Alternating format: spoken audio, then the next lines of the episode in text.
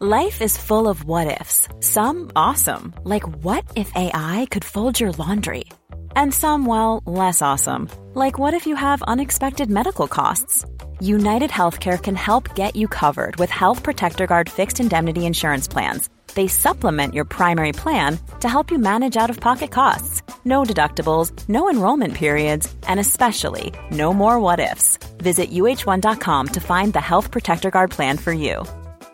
Jewelry isn't a gift you give just once, it's a way to remind your loved one of a beautiful moment every time they see it. Blue Nile can help you find the gift that says how you feel and says it beautifully with expert guidance and a wide assortment of jewelry of the highest quality at the best price. Go to BlueNile.com and experience the convenience of shopping Blue Nile, the original online jeweler since 1999. That's BlueNile.com to find the perfect jewelry gift for any occasion. BlueNile.com. Many of us have those stubborn pounds that seem impossible to lose, no matter how good we eat or how hard we work out. My solution is PlushCare. PlushCare is a leading telehealth provider with doctors who are there for you day and night to partner with you in your weight loss journey. They can prescribe FDA-approved weight loss medications like Wegovy and Zepbound for those who qualify. Plus, they accept most insurance plans. To get started, visit plushcare.com slash weight loss. That's plushcare.com slash weight loss.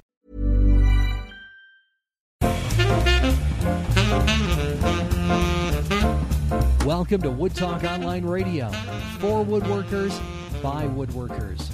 Now, here are three guys who are actually under the illusion that woodworking is cool Mark, Matt, and Shannon. Alrighty, it's episode 113 for December 12th, 2012. That's 12 12 12 for those of you keeping track at home. Uh, we actually have a jam packed show for you today, so we're going to try and get through it all because there is quite a bit. Uh, we're looking at the year in review, going to look at some of the things we talked about last year and see if we actually uh, met our goals that we had set for ourselves. We're also going to discuss the wide world of hand planes, wood movement after milling, digital versus print magazines, the domino versus the multi router. It's like a, heavyweight bout there. Uh, and oil finishes causing blotching in cherry. But before we get to that, we do have a quick word that we'd like you to hear from our sponsors. This episode of Wood Talk is supported by Bad Axe Toolworks. What did Doc Holliday, Wyatt Earp, and Jim Bowie all have in common? They were real bad axes, just like Shaka Zulu, Captain America, and Darth Vader. Throw down with Bad Axe on your side, you won't regret it. Visit badaxetoolworks.com for more information. And by Benchcrafted is work holding for serious woodworkers. Remember what Chris Schwarz says. Benchcrafted makes the three best woodworking vises I've ever used. And just to be clear, Benchcrafted only makes three vises. Visit benchcrafted.com for more information. Hey, folks, you know, if you have comments, questions, or maybe a topic suggestion, you have several different ways that you can contact us. Of course, you can leave us a voicemail on Skype. Our username is Wood Talk Online. Look for us there. Oh my gosh, wait, I totally went in the wrong direction. Uh, our other option, if you want to leave a voicemail, is call our voicemail line at 623 242 eight zero. In fact, I think we have somebody waiting in the green room right now for that uh, phone number. Yeah. You can email us at woodtalkonline at gmail.com and you can leave us a comment on our Woodtalk Facebook Facebook page. Uh, I think I just had some dental work done. My lips are like numb now. Uh, but anyway, so Wood Talk Facebook page. And if you're looking for the show notes or downloads from today's show or previous episodes, you'll find those over at woodtalkshow.com, where you'll find all of this great information and so much more. Oh yeah! So head on over there. And speaking of heading on over there, let's let's guys, let's walk over into the bench room and let's talk about what's on our bench. You have a specific room just for your bench? Yeah, wow. only my bench. I have a chisel room. I have a plane room. So um, I have a. Well, I can't talk about that room. Um, nice. All those good things. Just in case anybody's wondering, there is such a thing as facebake.com. I had to go check. Although it looks like it's just a blank page, but the uh, favicon is a uh, cannabis leaf, so I guess I'm not surprised. Bunch of stoners. nice. That's it. for our folks in Washington who are now legal in Colorado. And Colorado. Colorado. Right. Yep. I'm going home for Christmas this year. You know what is funny is actually those are two destinations on my wife's uh, uh, itinerary for this year. And I'm not sure she has actual weddings or photography things going on there. Nice. That's awesome. Yeah. Shoot. All right. Well, Shannon, what do you have in your, what do you have going on in your bench room? In my bench room? Uh, well, actually, right now I, I'm still working on our bedside tables, and that's pretty much the main thing. I was really trying to think of what's something fun that I was doing. What was something I was playing with? And then I thought, whoa, wait a minute. No, that had nothing to do with woodworking in the bench room.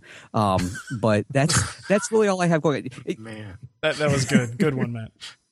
yeah, I'm, I'm just going to go ahead and drop it from there. Uh, Shannon. Let's move on to Yeah. Shannon. see, here's the problem with doing shows weekly. I'm doing the same thing I was last week. That's fine. Just say it fast. That's all. same old, same old. Some carbon stuff, you know. Sounds good. You know, actually, I, I haven't done much uh, different myself. I'm still working on the bed, doing a lot of sanding. Uh, the the drum sander is definitely getting a workout, and uh, when you're doing a quarter bubinga and it's really hard, and you don't want to get that little burning streak that you tend to get on drum sanders if you if you do too much too quickly. Uh, it just takes a lot of time. So you're standing there most of the time. Uh, it, it, that's when I get a lot of good video, like uh, iPhone video game done at that time because it's the perfect thing to do in between boards sanding. Um, the other thing I'll mention is more of an announcement than anything. We've got a holiday party coming up tomorrow at uh, 9 p.m. Eastern, and it's in the live channel. If you're watching Wood Talk Live, it's in the same place you're watching this. And we're just going to do uh, it's our yearly little get together that we have. Where we give some free stuff away, have a have a good time, and just celebrate a great year. Although 2012 was a little rough in some ways, uh, maybe we're celebrating the fact that it's over. Um, but either way, tomorrow at 9 p.m. Eastern, go to the live page, thewoodwhisperer.com slash live, and you can hang out with us, and Nicole will be there. We'll have some eggnog, and we'll be uh, partying with lampshades on our head. Good stuff. Nice. Hey, you know, speaking of partying, I have to tell people. Part I think part of the reason I'm having a little voice thing going on, little a little lip issue, because my lips are getting really fat right now. Uh, and so is my tongue. But I just had a, a mole removed, and I think the lidocaine has actually moved from my arm, and it's starting to make its way to my head because it's just it's getting really fuzzy. So this is going to get really interesting, folks. You might have to listen more than once, and it's not because I'm throwing little quips in there. It's probably because it's like, "Wh- what did he say? I'm gonna have to rewind that and listen again. My lips are numb. Whatever, face bake. Actually, know, I do have something that I, I was trying to remember what I did in the bench room. And remember last week we talked about the uh, cabinet scrapers, the number 80 cabinet scrapers? Well, I broke out the Veritas version that I have, and I noticed that the it must be it was starting to get a little dull, so I decided to do a little burnishing work on it. Have you ever put too heavy of a hook on a card scraper, and like you really had to kind of struggle to get it kind of work the way you wanted to? Have you either one of you ever run into something like that? Well, I usually put a, a pretty heavy one on there to begin with. I don't do a whole lot in the way of fine work with it, so I use it for flattening uh, panels just after a glue up. So I get pretty aggressive, and, and I do have a, a fairly aggressive hook. But when because of that 45 degree angle, when you put that hook on there, if it's super aggressive, you sometimes have trouble moving it. That's exactly. I I think I've put such a heavy one on. I, I'm kidding you. I'm not kidding you. I'm kidding you. I'm not kidding you. Uh, I it felt like when I was pushing on it, like I had to lean with my entire body weight to get it to move. Yeah. And I thought for sure I was going to move the entire bench across the room. So I'm glad you said that because Yeah. there's a part of me that's thinking either one, I really need to start working out more, Yeah. or two, um, I really, really put a heck of a, a hook on that. yeah, well, once you get it going, though, it, it really just peels it off pretty nicely. So Yeah, it, pull it up. feels like a hand plane Can, at can that you point. back the blade off at all, Matt? Um, I probably could have, but I wasn't thinking in that general direction. I was just like, "What the heck?" like, "Go, go!" I even went so far as to I, I loosened the thumb screw. I undid the uh the little bar on the back. You know, on the, the Veritas one, there's a little bar on the back that kind of holds it in place, and I set it down on a dead flat surface. Uh, and so I'm like, "All right, I'm just gonna have that blade not even like really protruding. It should be." dead flat and even with the uh, the bottom of the of the body and then I retightened it and I barely even you know, it took like a I don't know, probably an eighth of a turn on the screw. And that still was just like, you know, somebody put friction pads underneath it and was keeping me from moving. It's a plow scraper. That's what it is. That's exactly I'm like, hook it up, bring the car over here, let's back this up. Oh, watch out! You better watch out because I think Lee Valley is going to uh, patent that pretty soon and put a new tool out. So there you go. But anyways, that was the one thing I was struggling to remember that I did. So let's, let's go ahead and move on to other things. All right. Well, uh, Marilyn, actually, our good buddy Marilyn, gave us a suggestion for a topic, and she said, "Hey, I remember you guys talking last December about your goals for 2012 and things that you hope to be able to accomplish, and it would be great if you did a little flashback and uh, sort of do a year in review and let us know if you actually hit those goals or not." So that was back in episode 91. If you want to go all the way back and listen to That's it. That's pathetic. That was only 91. A year ago, we were on episode 91. I know, right? Well, the, next year it's going to be a whole different story, man. Weekly Yeah, shows, it's going to be crazy. But uh, so we each kind of discussed our goals. I summed them up very briefly here, uh, and we'll try to just go around and see if we hit those. So first of all, I've got Shannon here. Basically you talked about taking classes and you, you mentioned a five day Windsor class. You also talked about Roy Underhill's school. And your goal, it sounded like, was primarily to, to get yourself into a good five day class where you just go there and do nothing but that. So were you able to do that? Yes, indeed. Awesome. Seven day class, in fact. Oh. in August Ooh. at the Woodwright School. It was Overachiever. awesome. Ah, It was epic. nice. And and was it like what you hoped to get out of it? The whole point of you doing that, where you, do you feel like you you got that? Oh yeah, and and then some. Nice. you know, I, I hear a lot of guys that they. I think I said this in that episode. I'd never actually taken a week long class. It was always like a one day thing here or there. Yeah. And um, you hear from people talking about how much you pick up in that one week, and then of course how exhausted you are at the end of that one week. And it was just it was amazing. I mean, in addition to just being seven days of nonstop woodworking for nine hours a day, it was um basically nonstop laughter because it was with Roy Underhill the whole time. So it was just it was a great experience, you know. And you go out after class and you hang out with guys and drink beer with them, and it's just it's it's like woodworking in America on speed because Yeah. you do nothing but woodwork the entire time. It's, very cool. It's that camaraderie thing, like when you you know would go to camp as a kid or something like that, and just you know you just hate to leave. It's and- you always are excited to go home, but there's that little bit of uh, you know in the back of your head, you're like, oh, I'm gonna miss these guys, I'm gonna miss this experience, but uh, then you realize they Yeah. all stink, so you want to leave. They all smell bad. yeah. Um, It's funny because nobody's ever said that about me. Like, we're gonna miss you. They're like, thank God. They're God out of there so fast. I'm like, I'm trying to put my tools in the bag, and suddenly I turn around, the whole room's empty. I'm like, guys, hey guys, wait for me. feet, feet don't fail me now. Um, all right. Well, Matt, speaking of, of you and uh, your shop, you were talking earlier, and I know you, you did mention something about this when we were talking about dust collection uh, in a previous episode. So your your whole thing was you were dead set on reorganizing your shop because you said it was completely inefficiently set up and you needed to uh, to give it some attention. So what about that?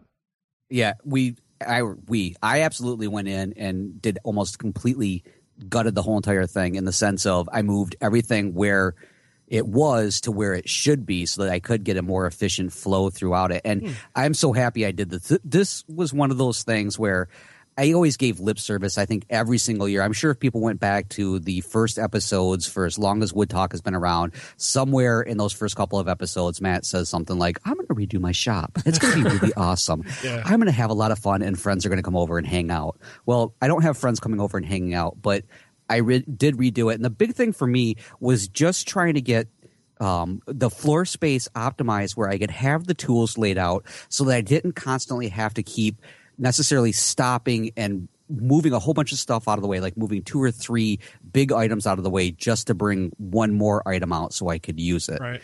I really kind of sat back and said, all right, if I put this machine on this wall, is there a way that I can have it so that the vast majority of the sizes of the components I'm working with, I can run it through that machine without having to set it in the center of the room.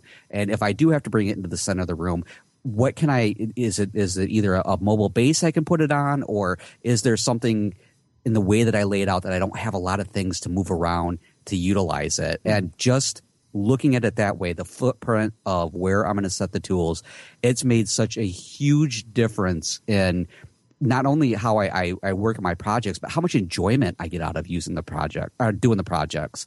Because nothing, the biggest thing for me was always the where my joiner and where my thickness planer, where my thickness planer was always kind of tucked away. And now I have it actually on a wall. And again, for the vast majority of sizes of the components that I'm working on, I don't have to pull it out of its little corner. I can just plug it in and go right to work on it. And my enjoyment level has just skyrocketed. And it's it's the stupidest thing in the world. I'm so angry at myself that I never actually followed through on this one. Do it sooner, right? exactly. But the, the thing with shop evolution, it's kind of it's kind of crazy. It feels like I'll be 65 years old and I'll still be moving things around. Uh, the, Yes. the way it is now, I mean, even in a even in a smaller shop, you still run into this issue where it just feels like there's always something you can tweak to do, you know, to make things a little bit better. And you always say afterwards, "Ah, I wish I would have done this sooner if I had only known." Do you feel like you've finally gotten to that point where you're probably not going to need to change anything for for a long time now? I think if anything, the only thing I'm going to have to change is I want to maybe like make a cabinet to hold some of my my tools in. One thing I've got that wall with the pegboard on, and mm-hmm. I'm at that point now that I'm I'm done with pegboard. Yeah. Pegboard has its place in certain places, but it doesn't have a place in my shop anymore. And once I could actually the way that I have those items hanging there on that pegboard, if I just create a simple cabinet, which would probably be like a third of the size of that of the, that pegboard, Yeah. I can get all that things all those things on there, and now I have that much more space for either lumber storage or hey maybe some more cabinets where I could put other tools that right now I'm thinking this is a good spot for them at the moment, but I would like to put them someplace else. Yeah. So you know, yeah, it still has a you little could bit of hang evolving pictures go. there. Ooh, that's a nice idea. A picture we, of could- we could send you autograph photos of. yeah, all your favorite woodworkers. Yeah, you know Oh, what? You wow, should I like that. You should make That's Alex prints. That would be great with a little paw Yeah. print. nice. That's a good. I'm mm-hmm. writing that down right now. Actually, you know what, Marilyn? Can you remind me of this next year when you ask if I actually followed through? I would really appreciate that. yeah, that's great. So I guess this begs the question: Are we going to do this like next week and do our resolutions for? I think we should, yeah. We wait till January Yeah. for that. I don't know. Yeah, next week is going to be the the well, yeah, because it is kind of a New Year's resolution thing. But I kind of like closing out the year with it. So the last show of the year will be our next show next week. So let's let's save it for that and make it a, a major topic. Right. Uh, so well, what about you, this- Mark? You Yeah. you were you made some resolutions or goals or whatever. Yeah, well, those Yeah, you said something about doing some client work, maybe start doing some projects that are personally appealing. oh appealing. yeah, I like that. Stop working in such a cramped workspace. yeah, expand my shop a little bit. Uh, yeah, actually, I did have. Uh, it was interesting because I really wanted to do a lot more of those personal, personally appealing projects. Basically, stuff with more curves. You know, things that are a little bit more challenging. Oh, I Um, love curves. And I did, I did start to to incorporate some of that. Um, but one of the big goals that I had was to do more client work, and that's actually something I'm doing right now. Now, unfortunately, it took all the way to the end of the year to get there. Uh, but yes, I am actually doing some client uh, projects at this point, and it feels absolutely awesome. Uh, fortunately, the client project is something that also is more personally appealing to me, so it's kind of killing two birds with one stone there. Uh, so I feel real good about that. Uh, but we did have something, um, Shannon, that you and I discussed, possibly doing a collaborative build where you would do it, you know, primarily with hand tools, and I would try to cover the thing with, you know, my standard set of tools uh, to do a sculpted rocker together. Now, Yep. obviously, Yeah, that didn't slackers. quite. I, I keep waiting for your email. I know, right? Um, I thought the ball was in your court. I think it is. Um, that just never quite happened. But uh, for me, really, this year just turned out to be crazy. Just with the attacks on the website and everything that just put me out of commission for a while. Uh, all the craziness with my son. It's it's just been a wild ride for 2012. Um, but that said, that is still on my list. I really want to do a sculpted rocker build. And I think our biggest challenge, and you, you put up a post recently about something along these lines, Shannon, dealing with um, uh, intellectual property and copyright and what's okay and what's not. And I still am trying to wrap my head around how you and I can both build something like this, perhaps using um, you know, a, a Charles Brock plan, for instance, without doing something to anger Charles Brock or, or do disjustice uh, to the plan that he sells. How do we cover that in a way that's interesting to people without giving a, away too much, since it really isn't our plan?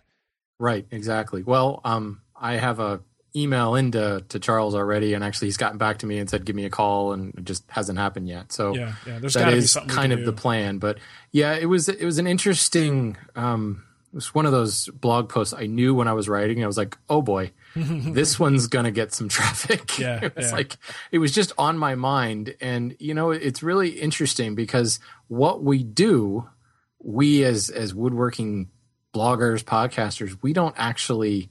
I shouldn't say we don't actually design things, but when we build something or show somebody how to build something, I think maybe speaking for the, the three of us, it's never like, oh, we expect you to build this exactly. It's always kind of more about here's how you would build, you know, a, a- table. Right. And just so happens my table has these design elements in it. Mhm. And, you know, you're not actually giving away a design. You're kind of teaching people how to build it, not claiming that it's yours. And there were some real interesting topics that came up. Uh, probably the most important being, you know, look around the web and find out all the brick and mortar schools that are actually charging people to build Oh, yeah. that exact chair. Yep. Now, when it comes to the Maloof one, I don't know, and that's a little bit. Well, I should say the Brock one because there are some pretty distinct differences between the um, Charles Brock plan and the Sam Maloof plan. But you know, let's be honest, Mark. If I were to build this, I'm going to use that little book that Charles Brock put out. Sure. Yeah. I'm going to use his templates, you know. So it's like, yikes! Um, here's a guy that kind of makes his living making these and teaching this and giving classes, and I don't know. You know, See, it's one of those things where you have to kind of skim over a bunch. But I think, but I think it can be done in, in a way that I mean that chair is is really complicated. You do need the templates. You can certainly make some of these things yourself, but I, I mean, imagine it having to just look at the picture and say, "I'm going to recreate that." Well, you'd probably spend a couple years figuring it out. Um, so, Right. so we'll be able to make it, but if they don't actually have the original set of plans, they don't actually have the detailed uh, drawings and things like that, it's going to be really hard. And in fact, I think, I mean, maybe we'll, we'll talk about this offline, but um, I think we should be able to convince him that this actually would dramatically increase his sales because people Right. well, I can tell you, for me personally, my build's going to be completely different Yeah. than the way um, he does it. I'm going to build it by hand. You know, you imagine those the I don't know what else to call it, but the Maloof joint, the leg to seat joint. The- is that the hip joint they call it?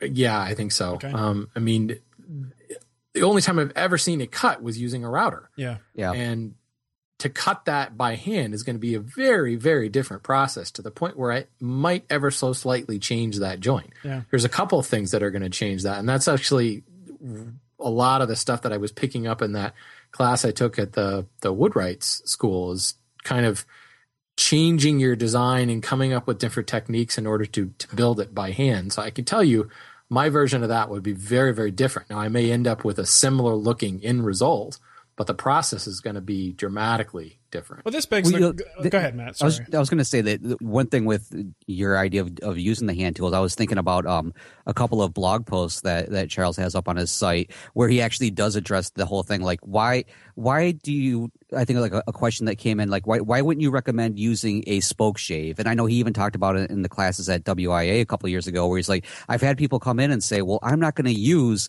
you know a power tool for that. I'm going to use a spoke shave, and how he's trying to explain, you know, with this particular joint, there's the you know the the the, eh, the grain switches on you so fast that you're going to have tear out. So I'm really kind of curious when you do this because I totally. Uh, I know you guys are going to do this, but I really want to see how it is that you handle that. Thanks what it the that you're going to do. yeah, I'm not. I'm not so sure. Appreciate that vote of I get a lot of that from my wife too. She goes, "Yeah, sure, you're going to do that. yeah. sure, we're going to have that built into the house."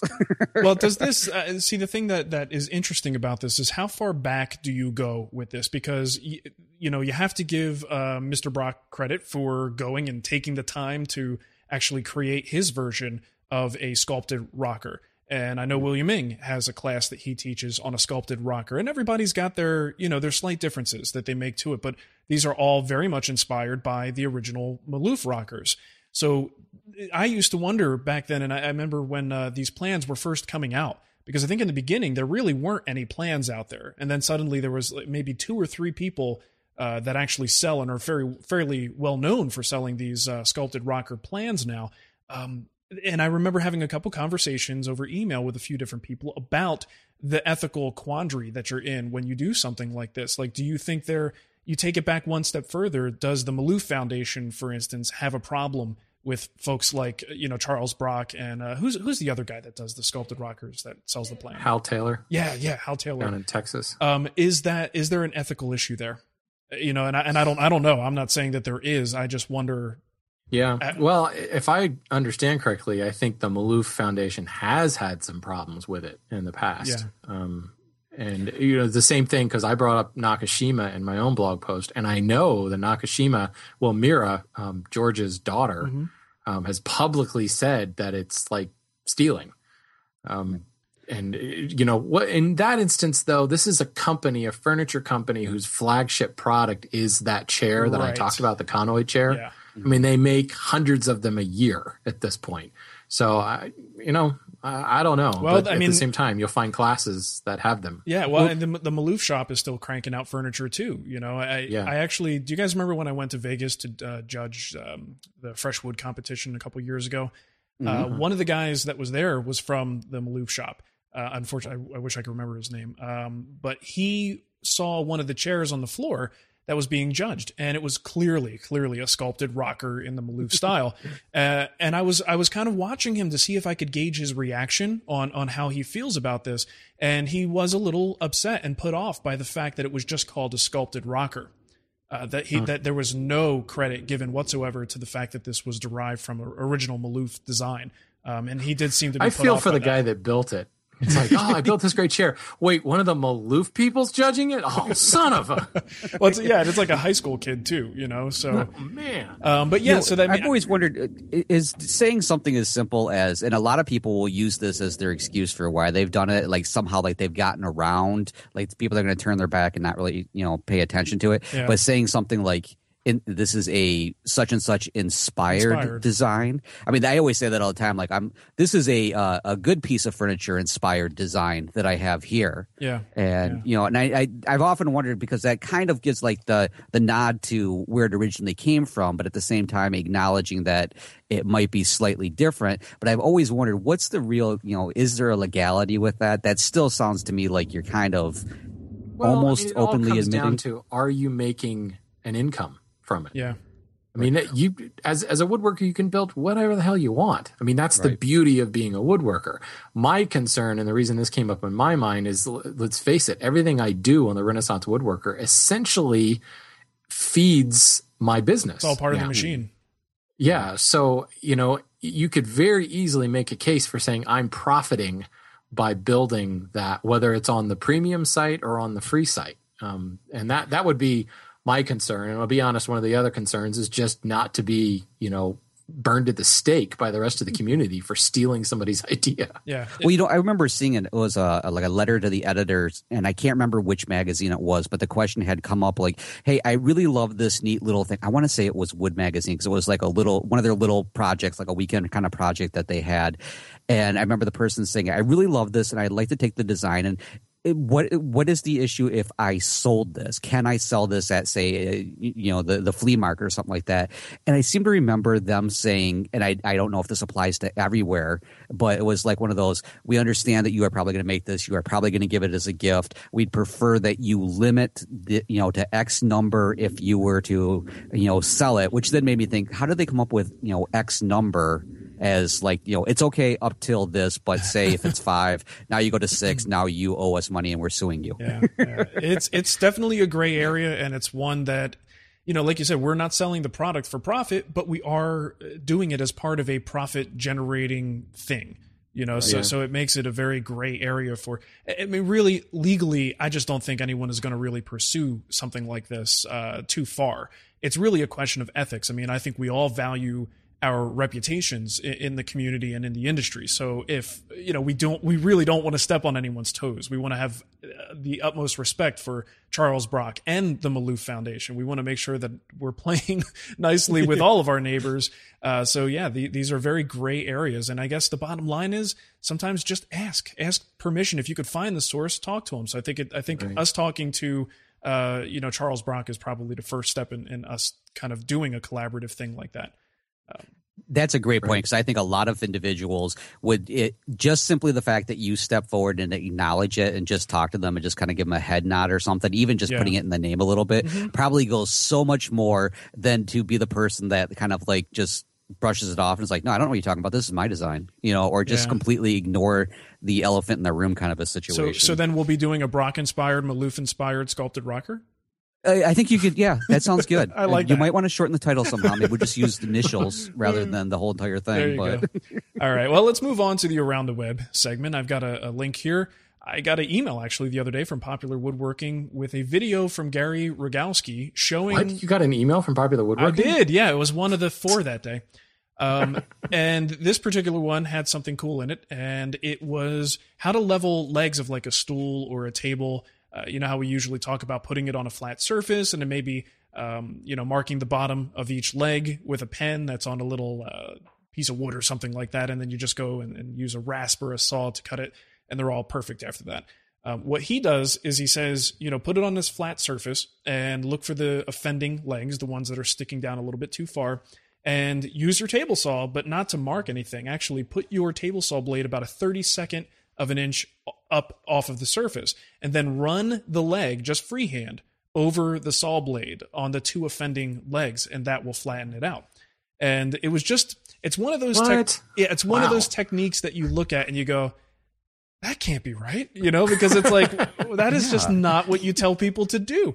Um, but clearly, from the given the source, you really, you know, it turns your head and makes you look at it differently because you you trust this guy's opinion and, and his methodology. Um, so it is very interesting. Watch the video. If you try it yourself, I'd be very curious. But he says that's what they teach at his school. That's the method they use to level legs when you've got sort of a, a tippy, rocky sort of situation. Wow. Now, if you were to learn any lessons from Matt's Basement Workshop, I would just tell you to go buy some more of those little pads that you put underneath your legs and just down shim carpet. those down. yeah, Don't you put go. it on Carpet. hardwood. Yeah, I, I just like to put springs on mine so they automatically adjust. What are you going to do with your excess business cards? Everybody knows you fold it twice. yeah, exactly.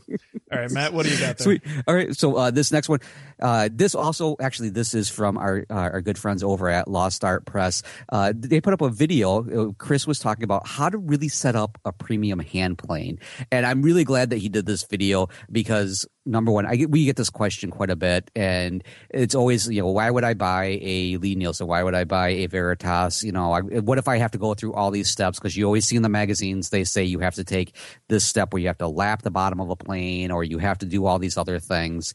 And it was really nice that Chris, rather than just putting it into a blog post, said, "All right." Here's the video. Now I haven't watched the whole entire thing, but um, I think a lot of people Did you watch the might- part where he spoke directly to you, Matt? um, Banana I think I- sole. I Sole is out of flat. away. Banana Send sole. it back. Don't try to flatten it yourself. Well, I heard Banana something about there was some banana stuff in there, so I was trying to avoid it, you know, because I've seen enough of those pictures.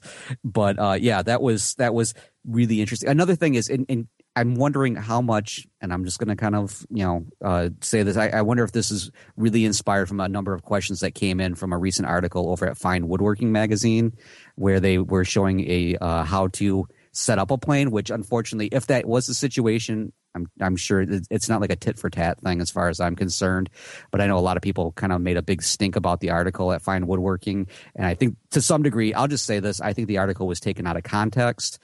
I don't think they really meant to say that this was for a premium plane. This was like a typical plane that you might get at a flea market or at an antique store or something like that. Yeah, they but actually- unfortunately, they chose to use a premium plane in their example. Did you read the um, uh, what is it? The latest issue. They actually had posted uh, one one of the letters to the editor about that, uh, Okay, and yep. said that yeah, you know, this is not something you want to do to a brand new plane, and they kind of posted uh, some somewhat of a, a correction to it.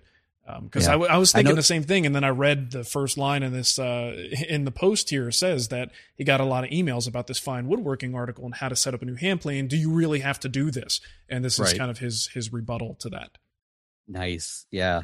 So it's yeah. So if anybody's interested, it, if you haven't read the article at all or anything else, don't worry about it. Just go and see this video, and I think it will definitely change your attitude about um, getting a new premium plane because, heck, yeah, just use it right out of the That box. was don't touch um it. that was a Tommy Mac article, wasn't it? Uh huh. Yeah, I think so. All right. Yeah. I mean, the long and short of it is just go to Chris's blog and read the comments because it's always really, really funny. Yeah. Oh, comments are amazing. I love those comments. He's got the best haters. I love his comments. Oh shoot! All right, what do we got here next? Uh, we got a couple extra links. Um, I wanted to share this video. It's very quick, but I actually have a little clip of it. I think it was Jermaine in uh, Facebook sent me a link to this, and it's really it's it's a uh, a cell phone case commercial, but it's one of those things where they went to someone who happens to be like this amazing artist who who specializes in making music in landscapes using wood materials, and then the whole point is just to sell this stupid case.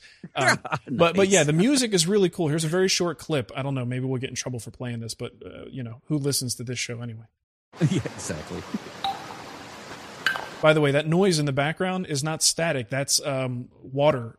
So picture this jungle scene with a stream going by. It's very picturesque. Uh, and anyway, here it is.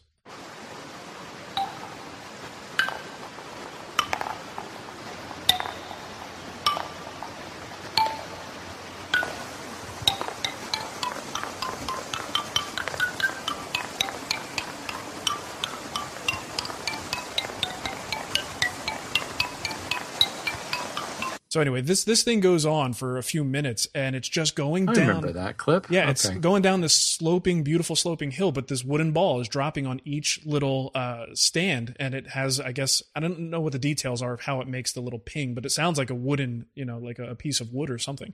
I think they were hollow, weren't they? Is it is that what it is? Okay, so then it, it's it's just an all wood construction thing that's very very cool. Granted, it's a commercial, but it is something you want to watch. It's pretty cool. It's actually quite funny because you're like, wow, this is so cool, and it comes to the end, and there's like the little phones like down at the bottom. You're like, seriously? Yeah, all this for a, Wow. a stupid phone. I actually want to buy that phone now. yeah, yeah, and it's a, it's just a, a it, it almost seems like it can't be real, but I think it I think it is. It seems, seems legitimate to me, but Sweet. Well, hey, I have this other link in here.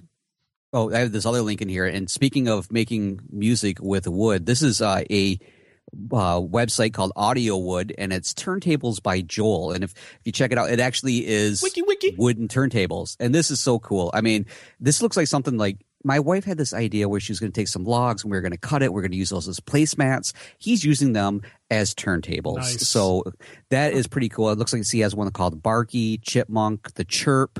I think he needs one called the Chortle, but we'll work on that one. I'm not sure what wood you would use for that. Oh, that's great. But man. for those turntable enthusiasts, if you still have some vinyl and you want something just really super cool to play it on, uh, definitely check these out. I think they're pretty sharp. In fact, I'm looking for my Men at Work album from when I was in the middle school, and I'm thinking about getting one just so I can play that. that's awesome. Cool, Shannon. What do you got? Um, this is just a little announcement. Um, I believe it's coming out this Friday. Dun, dun, dun. Make sure you tune in to Mere Mortals Woodworking this Friday for a super special Christmas treat. It's going to be awesome. Don't ask me how I know about this. Don't Just ask do me it. how many. Yeah, I saw it Just myself, it. and I'm not saying anything about it because it's awesome. It's awesome. it is really I didn't good. get to see anything. I get left out of all the cool stuff. You suck. Yeah, that's because you're taking drugs with the doctor somewhere. It's- They're prescribed. Back off. prescribed kind. All right, so let's move on to the poll of the week. Matt, I don't know in your uh, in your drunken state here, do you have a poll of the week you could recommend? Oh yes, absolutely. Uh, this is one that I think a lot of people will be very, very familiar with. Our pull of the week is Chuck Norris, Hey yo, and that's because he is now the face of Bank Zakładina in Poland.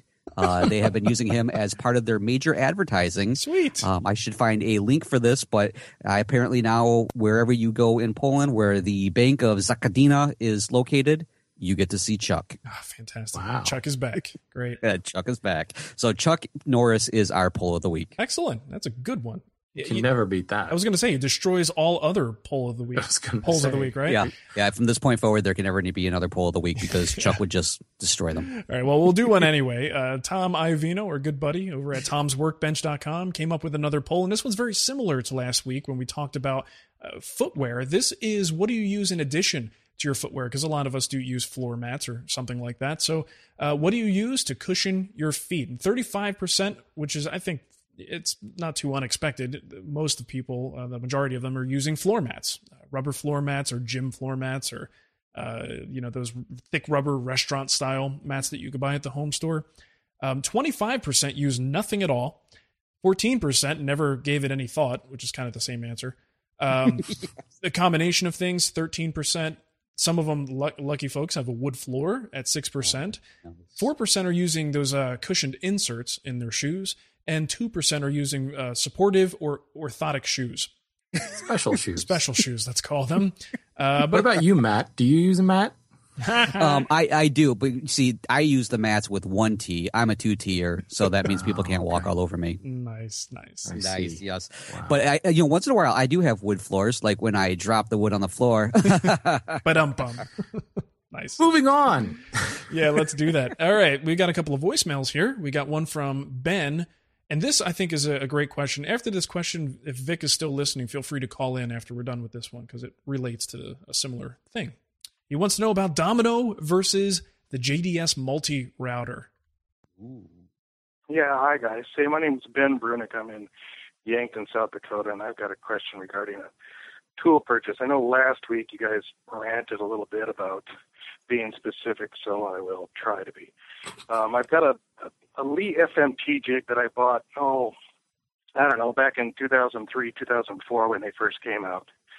Um, I've got all the templates. You know, it's a great little machine. You can make tenons with it, which is, you know, I don't know any other machine that makes the tenons and uh, and the mortises, and the fact that you can adjust both of them, um, the angles. You know, it's a great chair making machine. Um, but I think you probably know that it, bigger parts are difficult on the machine. Um, but because I've got that FMT jig. I never I never picked up a domino when it first came out. Now I've got a um, job coming up that's oh I don't know about 250 storm windows on a historic building in the area. Um, some are pretty big, uh, 10 to 12 feet, so you know that FMT jig isn't going to work. Um, I'm going to be using cope and stick profile, um, cut on a shaper, and then I'm planning to use uh, loose tenon joinery um, for the to join everything. Um, now with the job, it's going to hopefully afford me to purchase either a, a Domino XL or a multi-router. So I guess my question is, you know, which would you choose? Now keep in mind in the future, um, you know, what I what I really enjoy doing um, is making studio furniture.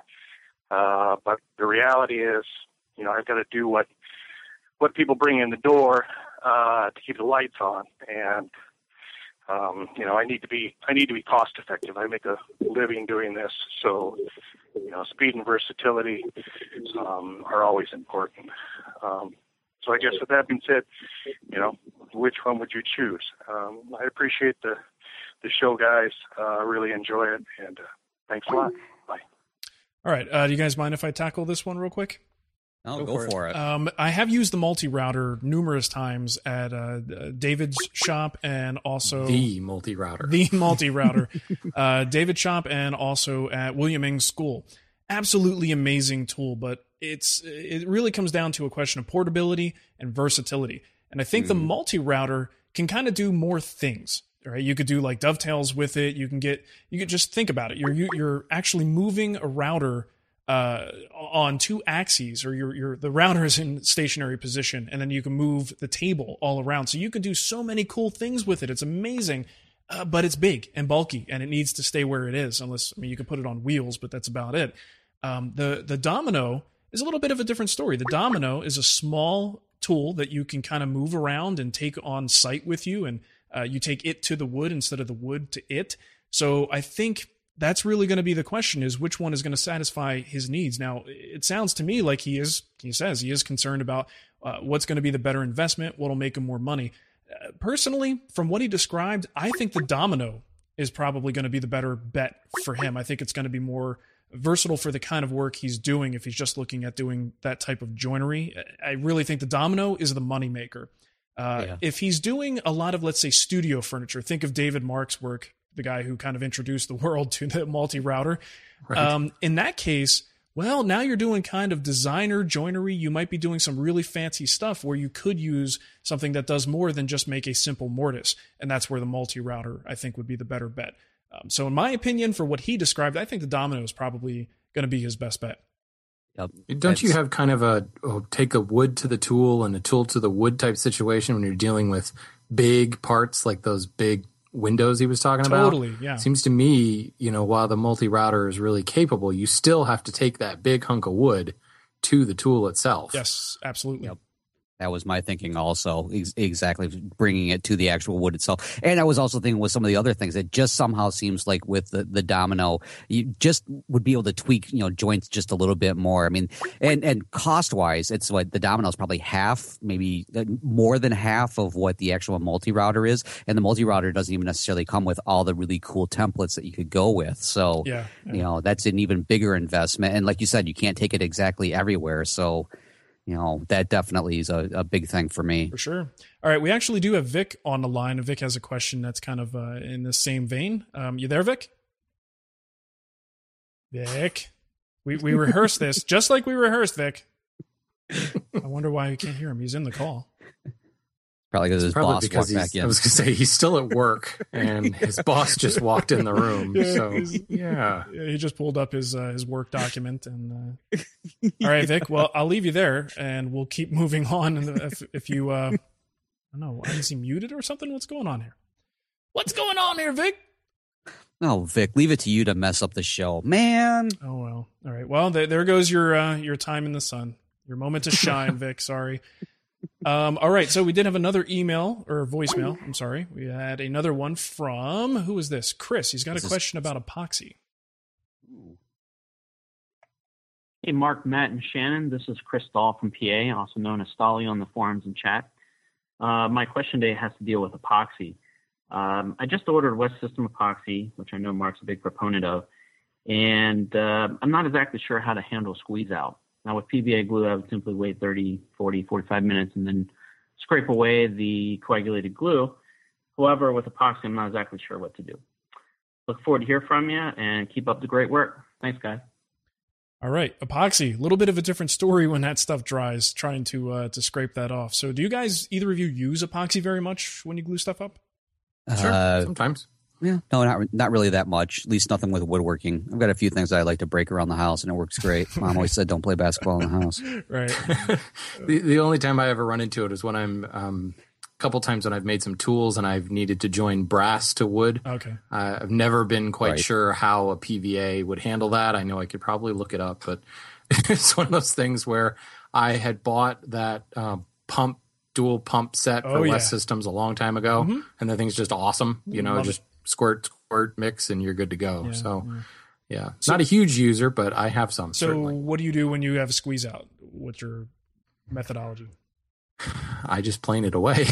I mean, I've actually found that um, it cleans up, I think, a little bit easier than a normal PVA glue because it doesn't, it, it's so um, dense, I guess is the word I'm looking for when it dries. And it doesn't really, because the viscosity is so low when you use it, it kind of self levels when it, when it dries out. So you don't get those like sharp, spiky points that you might get with, uh, uh, a PVA glue, and I can just use a chisel or a plane to pull it up real easily. Okay. Uh, For me, I usually get most of it with a rag. I try not to let it dry, so I'll either uh, usually start by scraping it and try to get it with a dry rag. But the problem is, if it's in a visible spot, you will sort of drive some of it down in. It won't absorb quite the way like a water-based uh, material would, uh, like Shannon was saying, because it is so thick. Um, but you can use acetone, and I've used acetone in the past as something that will clean it up fairly well. The problem is it's acetone. You know, like who who wants to use that any more than you have to? I've heard of folks being able to use straight vinegar, just like a regular white vinegar, to clean it up. Now, I haven't tried that, but I think I need to because I'd much rather bust out some vinegar than deal with acetone. Yeah. You know? yeah. Definitely. I'm trying to think of when I've had that much squeeze out though with epoxy. That's the other thing. Yeah. Well, that's the other thing. I mean, if you're really careful about it, you shouldn't have too much. I mean, you're, uh, depends on the application, you know. And if you're looking at Yeah. maybe you're, you push the uh, uh, tenon into a mortise and you get squeeze out around your shoulders, that's going to be kind of something you're going to need to clean up. Well, you know- I guess probably when I use it the most, sorry, Matt, is Oh, no, go you know when you're like stabilizing a knot or filling a hole or something in a board, and it's never been an issue because Yeah, it's the board is still a board. It's not a part to anything yet, so it's really easy to clean up at that point. Yep. Heck, you can just run it through the thickness planer if you need to. Yeah, sand There is- you so I go. guess that's why I, it's never really come up because uh, it's rare that I'm actually joining joinery together with it. right. Yeah. Well, I was going to say, I know once the uh, the question came in, I, I decided I was going to do a little homework since I had never actually used the system, but it made me think about it. And I, I we do have a link that we can probably put in the show notes, which takes you right to uh, a document they have on, on doing the cleanup. But I was kind of curious, uh, you know, with either of you, well, probably more with Mark, they were talking about like just heating it up with a, a heat gun to kind of soften it, make it a little more viscous. Uh-huh. Uh, have you ever had to do that, or have you ever taken it to that point? I haven't- Would you be interested in taking it to that point? No, I would not. No, I would not. Um, I really do prefer to clean it all up before it dries. I don't want a big globule there. And and the only time I do have to deal with that is like Shannon said, you're filling a knot or a void or something, and then I just have a old Stanley block plane that is kind of just my epoxy scraper. That's the only thing I really use it for. Um, and that way I can kind of uh, peel it away until I'm down to the wood surface, and then I could either sand or scrape or something like that. Um, Okay, but I would imagine, yeah, Yeah. a heat gun would probably be pretty effective if it's already dry and you don't have anything to, you know, easily scrape it out of there.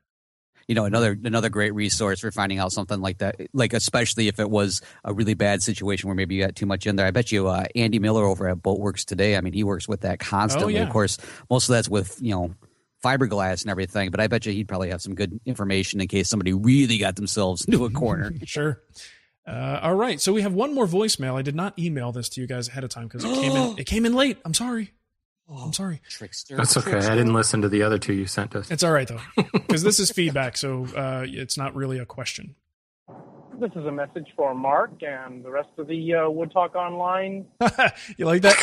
It's, it's for Mark and you guys and those other guys. I Mark love and the band. I love it. This is a message for Mark and the rest of the uh, Wood Talk Online guys. Uh, interesting listening to the last episode talking about uh, the person who wanted to buy a table saw for $1,000. And he said he was uh, keeping an eye on Craigslist. Uh, we also heard you say, well, I can't keep up on the newest, latest things, and that's why I can't make a recommendation. But I, I do feel like you've overlooked the important part of his question, which is looking for a table saw in the thousand dollar range, and there might be something, not this year's model, not this year's bells and whistles, that might give him what he wants. And if it's a table saw, well, we all know that he needs a fence that locks straight, a, a, a flat surface on top, and enough power uh, in a motor to push it through. So I think it's worthwhile that we all remember that we don't have to have the latest Giga or the latest functionality. What we do need are some basic, simple uh, capabilities to make our saw work. And sometimes Craigslist is going to be our best friend, not necessarily the newest thing in the newest catalog. Thank you very much. Great show. Keep it up. Definitely cannot disagree with that logic. Um, I think the the difference here is these people aren't calling and saying, "I'm looking for a table saw. What do I need to to think about when I buy the saw?" What they're doing is saying, "Here's the model I'm considering. Is there another model in this price range that would be just as good?" So if we if we reply with, "Well, you got to have a table saw that does this, this, and this, and if you have those three things, it's a good saw." That's that's the generic answer that they don't want. And that Yeah, right? true. I mean, that would be annoying. yeah, that that's Yeah. really the problem that we wind up yeah, having. I definitely. It sounds like an answer I would normally give, but I agree. We need to give a little bit more detail if we can. I, I think he brings up kind of a voice of reason response, and I certainly appreciate that. But well, that's Yes. totally that's the kind of thing that I intended to have with that article that I wrote about the, the questions only you can answer. That is the standard thing for any tool. It has to do three or four very specific things well, and if it does those things, it's it's just fine. So you can go buy a used tool as long as it has those attributes. You'll you'll probably be happy with it. That's kind of going back to our point, even when we're talking about new tools, where someone says, "Oh, I'm looking between a, a, a Grizzly uh Delta Unisaw and a PM2000. Which one do I get?" And my reply is, "Whichever one is the color you like." You know, because they're all Right. they're all going to do the job for you. So it, it totally applies. I think his logic is absolutely sound. Uh, but our our problem is that's not the question that's being asked of us. The question is, what about this model? What about that model? Right there, and that's what I, I was kind of going with. What, the comment I was trying to make was that you know it just yeah I don't want to be so general because we can be really super general. Like yeah, it should be a, a saw where the blade spins. yeah, does it turn on? Buy it. yeah, Well, you know, a, that- a perfect example, frankly, is the question that Ben asked about the Domino versus the multi route. Yes. There is a listener that listened and took the advice and applied it. Good job, Ben. Yeah, and well, and the good thing is in a question like that, there aren't so many competing Yeah, models with the true. domino. There aren't so many competing models with the multi router, so um, it made it a little like, bit easier. should Use glue or tape. yeah, right. Glue. Yeah, because we, we we can get a really general question, which is I'm in the market for a table saw, yeah. and then that's it. We You get know, those in oh, the well, we get them in the forum every week. Which tool should I buy? You know, it's it's, it's the classic thing. Um, I'm happy to help, but I need a little bit more. Yeah. All right. So email. We've got. uh Let's see. We've got one here from Nathan, and it was a long email, so I just summarized it, and uh, I'll let Shannon take it because it definitely deals with hand planes. Okay. Basically, Nathan is confused by all the different options in planes. He wants to know what the various planes do. He also wants to know if we have any recommendations for building planes. Well, first, the last part of that is, is real easy. Um, there's a book called, I believe, Making Wooden Hand Planes by David Finck, F I N C K. Um, great book. It walks you through step by step by step how to make essentially a laminated or Krenovian style hand plane. That's probably, uh, you know, that book has launched many businesses that make great hand planes. Scott Meek was actually just on our show recently. He read that book and now makes hand planes for a living. So that's a great place to start if you're looking for traditional hand planes where they're not laminated. Um, I think the book is called Traditional Plane Making by John Whelan, maybe. I'll have to double check that and I can put it in the show notes. But those are the two resources that I would look at for building planes. You guys know of any others? Uh, there's one that's called Wooden Planes and How to Make Them, and that's by uh, David G. Perch and Robert S. Lee, uh, Algrove Publishing. I believe I got this one at Lee Valley. I think they have it in their their book department, um, Um, and that's a neat one. That's that's definitely not the uh, the laminated one. That's more the traditional uh, where you actually have to like you Yeah, know cut in the body. escapements and everything. Yep. What I do is I go to um, lie-nielsen.com and I peruse and I click and I pull out my credit card and I regret it a few hours later. And you say, Nice. "I'm making a payment." I'm making the payment, so I kind of did make this plane myself. Yeah, I, I Well, happen to and- like the, the and- Ron Hock uh, kit. I mean, I made the Ron Hock Yeah, uh, smoother a while a ago, one. and that's yeah, that's a really decent one, and it's it's fun to make, and it works really well. Good point. And you know, since you're talking Lie-Nielsen, if you want to get into molding planes, then uh, Larry Williams has a phenomenal DVD available at Lie-Nielsen on, on making side escapement planes. And there's another instance where the well, since Old Street Tools kind of went on hiatus, the premier molding plane maker, MS Bickford, he watched the video and now he makes planes for a living. so Nice. you can't really ask for a better recommendation than that. Yeah, there you go. Um, the other thing he asked about Shannon was the different planes. If you can just real quick run through sure. the, the um, range. Just for ease of, of of explaining this, we'll use the Stanley numbering system. I think most people go by that. Mhm. Essentially, bench planes are numbers one through eight, and that would include your smoothers, your jack plane, your foreplane, and your joiner planes. Basically, anything four and under would be considered a smoother plane. They're just shorter versions of one another. The one is this tiny little plane that I think got used by instrument makers for a while. There's four and a halves and all that. Don't necessarily worry about that stuff yet. Um, if it's got a four on it, it's it's a smoother. Anything smaller than that, it's used for smoothing. The number fives are essentially jack planes, as the name denotes. It's the jack of all trades. It can act as a smoother. It can be as a shoot board plane. It can be a rough milling plane. It kind of does a little bit of everything pretty well, but isn't really master of any of those things. You get above that, the number six is traditionally called a fore plane. Um, that's a big, big tool used for roughing off a, a whole lot of wood. Then you go higher that into the sevens and eights, and you're dealing with joiner planes or try planes, depending on what century you live in. Um, they are big, long planes, and the longer the plane, the flatter it can make a board. Those are essentially your bench planes. That's for milling and getting ready for finish. Anything above that, I mean, there's some block planes and stuff like that, but it's really all joinery planes, and they have a very specific need. And a lot of times, that specific need is in the name, aka rabbet plane or uh, dado plane, et cetera, et cetera. So, um, really, all you need to really focus on is are those bench planes when it comes to um, the stuff that's made nowadays. Yeah, you know, yeah. um, the the smoother planes and jack planes and all that stuff. Um, joiner planes are really really nice to have. They're kind of in some instances they're luxury, other instances they're absolutely required. But it's there's not a lot to kind of know about them. Mm-hmm. They do kind of one job really really well. So, Cool. If I could, uh, if I could make a quick recommendation, watch, uh, pick up Chris Schwarz's DVD, Coarse Medium Fine, Oh yeah, and that really kind of simplifies things a- and looks at the the whole scope of planes and classifies them in three categories. And that really is the same three categories that you would have in a power tool workshop uh, in in terms of how you work wood from a coarse uh, area to medium, and then the tools that you use to do the fine work. So um, that, that really will open your eyes and realize that yeah, there's a bunch of different numbers, but they all can pretty much fit into these three categories, and you don't need them all. You need one from each which is kind of like a, unless you're a collector or you want to just kind of fill out the collection and really refine it, Right. you only Right. need one of each to do each one of those jobs. Yeah. It- Right. you know two more resources just for like if you really really want to geek out on hand planes uh, i recommend the hand plane book by garrett hack that was always Oh, like yeah. my my crack I, I love that one and then if you also head over to um uh, let's see it's uh, superior tool or supertool.com the superior works uh patrick's blood and gore Oh, yeah. that will really is that that walks you through what the plane was about why they made it with all the things they did wrong with it all that stuff that again that's like super nerding out probably probably way more information. You know, probably you know what, Nathan, don't even listen to this part because this will confuse the living daylights out of you to be honest. Because you'll see those and be like, I got to get one of each.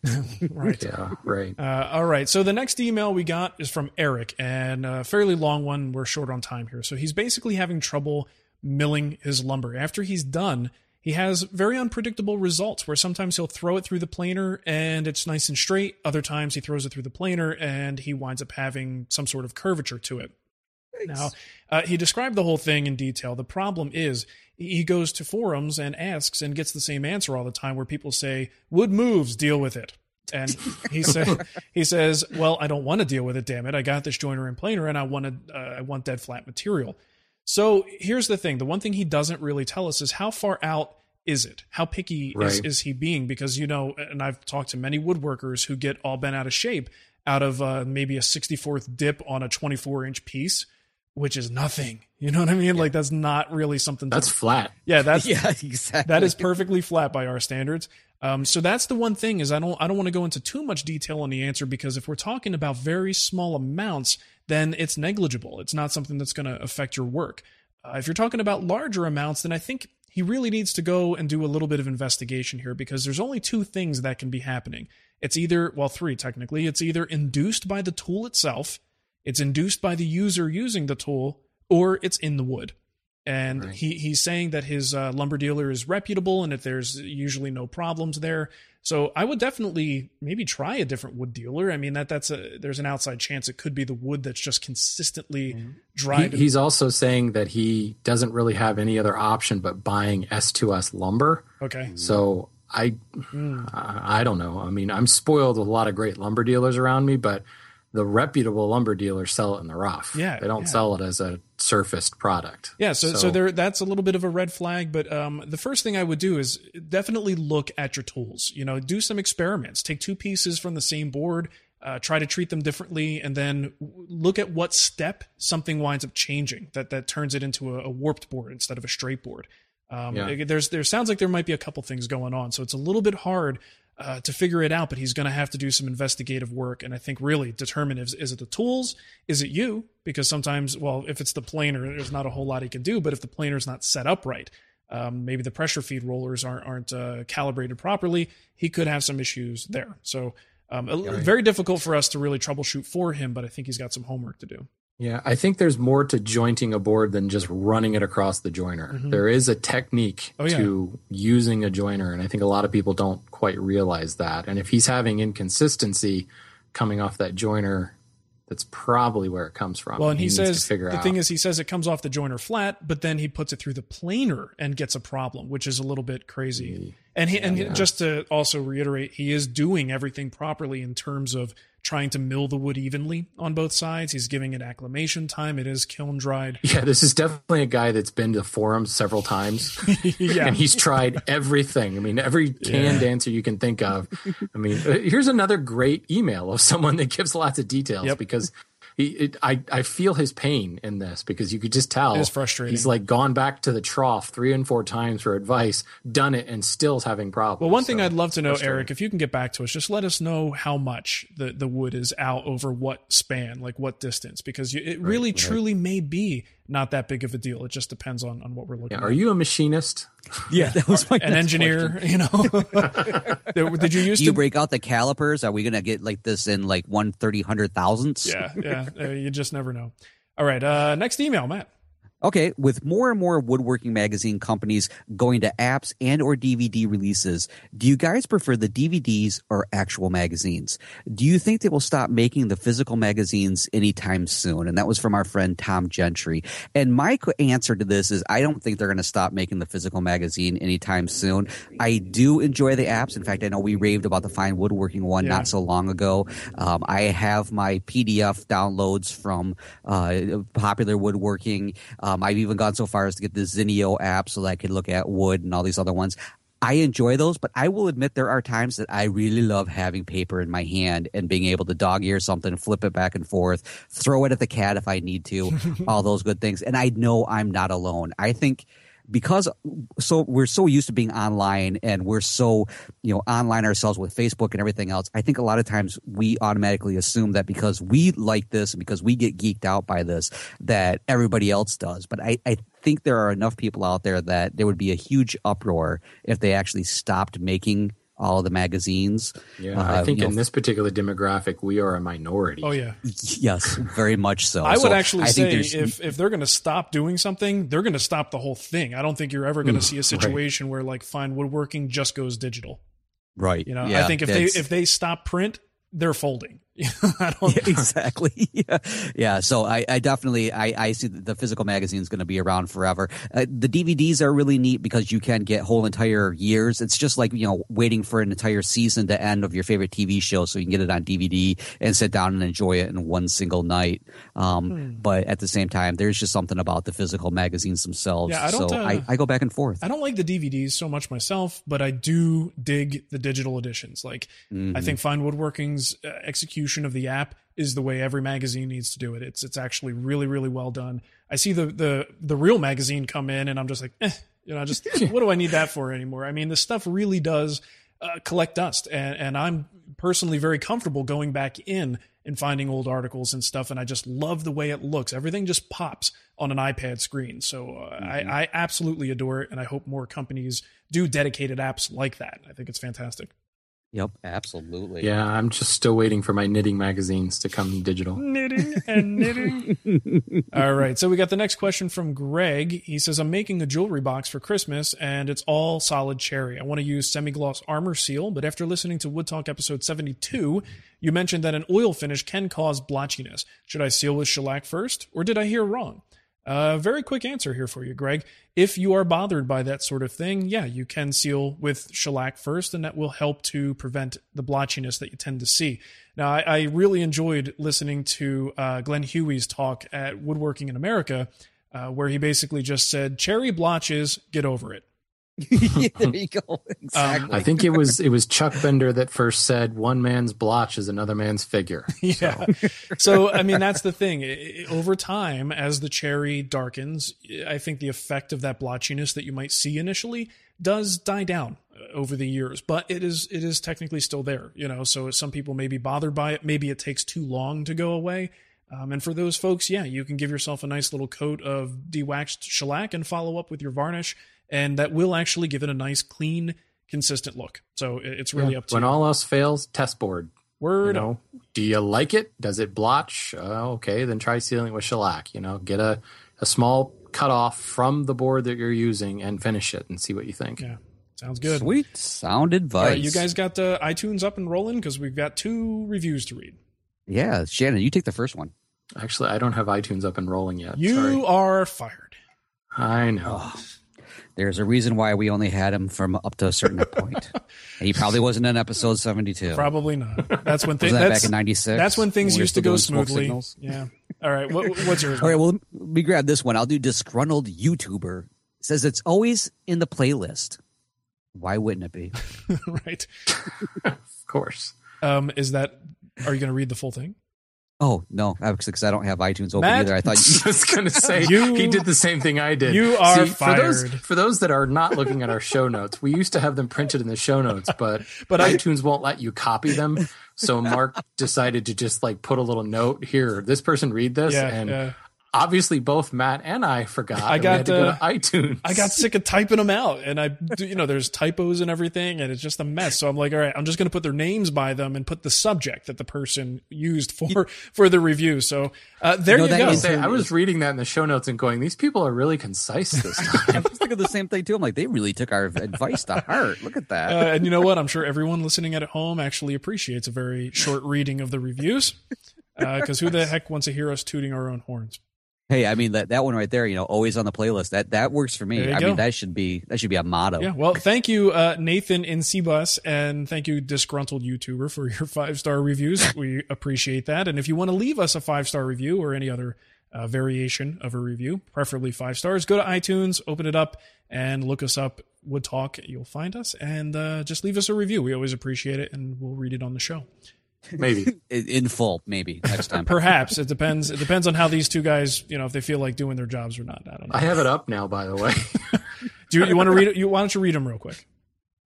Nathan and Cbus says, "Want to hear three guys talk about wood on the internet? Who doesn't? The show is fun, informative, and just a heck of a lot better than listening to any other drivel in today's music. I'm from Ohio, and even though one of them is from that state up north, Matt, the knowledge and love of the craft is oh, there's a more button here. Damn it, apparent and infectious from each of them. This is a guaranteed weekly listen for me. Very cool. There we go. All right, so here we go. Disgruntled YouTuber. I brought yours up because I definitely want to see this. I know it's going to be amazing after that last one. Uh, let's see. It says, uh, always in the playlist, it's nice to hear a group of people talk about how much they enjoy the craft. Every time I listen, I learn something. Even it is, even if it is time stamped to see, oh, to see some movies in a woodworking video. These guys are a class act, and I admire the dedication to what each of them do for the show and the respective websites websites. Keep up the good work. I, just love that he, he mentions he mentions looking for a timestamp to see boobs, and then says we're a class act. yeah, those two just don't go with each other. I don't. But, uh, good times. But we do appreciate times. it. All right. Well, hey, just a quick reminder today's show is supported by Bad Axe Toolworks. You can find them at badaxetoolworks.com and Benchcrafted, benchcrafted.com. Remember, they only make three vices and they're awesome. Um, all right, Matt, if you want to uh, give them the contact info, we'll get out of here. All right, you can leave us a voicemail on Skype. Our username is Wood Talk Online. Call our voicemail line at 623-242-5180 unless you're Vic and you can't seem to get through. Email us at woodtalkonline at gmail.com. Leave us a comment on our WoodTalk Facebook page. And if you're looking for the show notes or downloads from today's show or previous episodes, you'll find them at woodtalkshow.com. Awesome. And hey, don't forget to join us next week. We're going to have our last show of the year. We're going to talk about what uh, things that we plan to do in the year ahead and also again tomorrow uh, the woodwhisperer.com slash live we've got our little holiday party so come and join us it's going to be a lot of fun Mark and I will talk about a collaborative project we won't build this coming year. that's correct we will we will plan on not building it all right thanks everybody for listening thanks chat room for hanging out with us and we'll catch you next week See ya. Zane. i didn't need you Vane.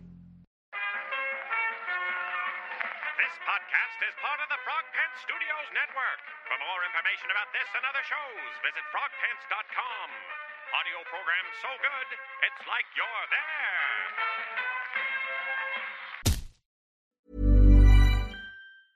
Hey, it's Paige DeSorbo from Giggly Squad. High quality fashion without the price tag. Say hello to Quince.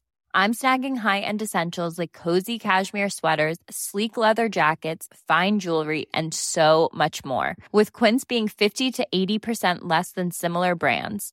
And they partner with factories that prioritize safe, ethical, and responsible manufacturing. I love that. Luxury quality within reach. Go to quince.com slash style to get free shipping and 365 day returns on your next order. Quince.com slash style.